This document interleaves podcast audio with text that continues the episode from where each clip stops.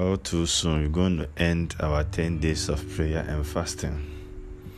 It is my singular honor to welcome you to the eighth day of our program under the theme Seeking Revival. Today, our prayer focus is entitled Obedience Through Jesus.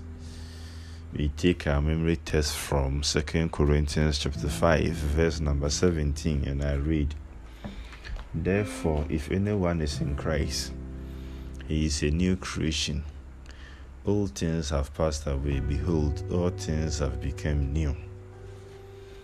That's right. So, what are the steps of faith? You recount in John chapter 2 when Christ performed his first miracle at Cana during a wedding reception. When they rigged the, the wine with which they were serving the guests had finished, so the mother of Jesus, Mary, told the servants that whatever Jesus says to you, do it, according to John chapter 2, verse 5. Now, by saying this, Mary built the confidence of the servants in Jesus. When he asked them to fill the water jars, they did exactly as he asked. Then Jesus said, Draw some out now and take it to the master of the feast. That's verse 8. Once again, they followed his request, even though it seemed strange, and they soon realized they had just witnessed a miracle. Take a look at the individual steps again. First of all, by Mary's instruction, she was building trust in Jesus in the servants. Two, the servant also expressed their trust and willingness by doing just what Jesus asked. In other words, they took the preparatory steps that allowed for the miracle.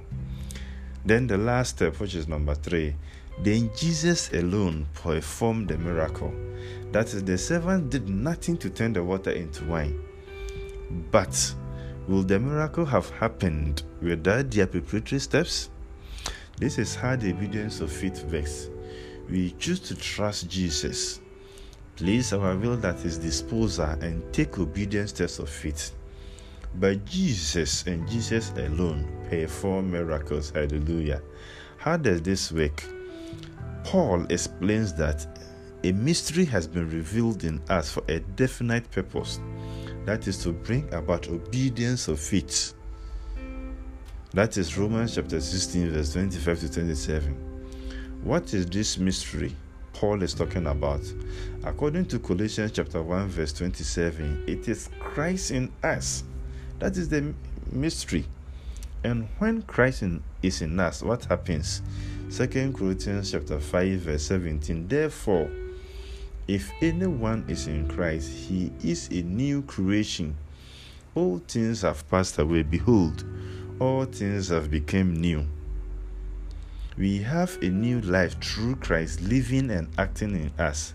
That is, we are new creation entirely different people altogether. When we have Christ in us, our attitude toward His commandment changes. His commandments are not burdensome, as some people may claim. First John chapter 5, verse 3. According to Matthew chapter 11, verse 30, Jesus says, For my yoke is easy. So, so easy.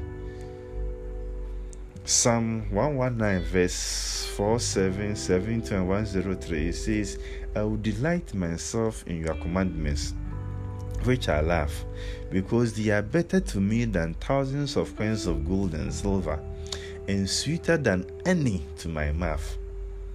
That is wonderful. Again, Psalm 119, verse 165 says, Great peace have those who love your law. That is, obedience of faith is a pleasant thing because God in His love has given us only the best rules. But mind you, while obedience matters, it never ends our salvation and it never happens by our own goodness. The inspired writer Ellen White says in Faith and Works, page 94, that he who is trying to reach heaven by his own works in keeping the law is attempting an impossibility. Man cannot be saved without obedience, but his works should not be of himself. Christ should work in him to will and to do of his good pleasure. We can pick three things from this highlight that Ellen White just gave us.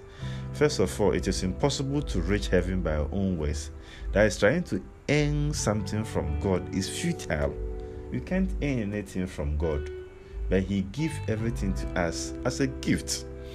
However, point number two obedience is an indispensable part of life with God. Since Jesus' followers are called to live in conformity with His will. Number three, obedience should not be our own work but a miracle accomplished by Christ in us.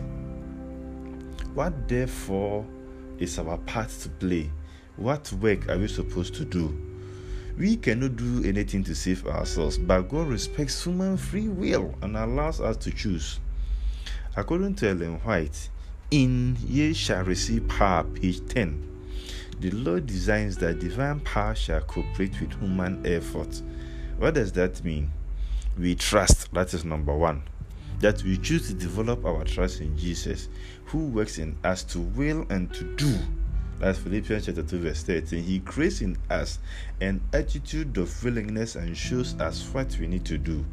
Number two, we decide. That is, we choose to do God's will. Since He completely respects our individuality and will, He will only intervene if we make the decision. He waits for it. Number three, we take preparatory steps. We express our decision in steps of obedience, which can be large or small. And that God alone, and I repeat, God alone does the crucial work of salvation.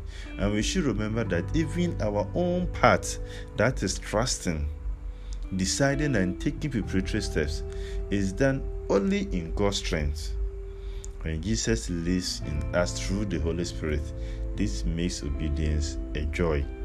Our prayer today that obedience allows us to fully experience God's love and that God is pleased when we ask for obedient hearts. My prayer this morning is that you be obedient in God's will, become new creature in Him, and seek His righteousness, so that all the toils of life that we are looking for, God will give us in thousands folds. These and many more blessings are asked through Christ our Lord. Amen and amen.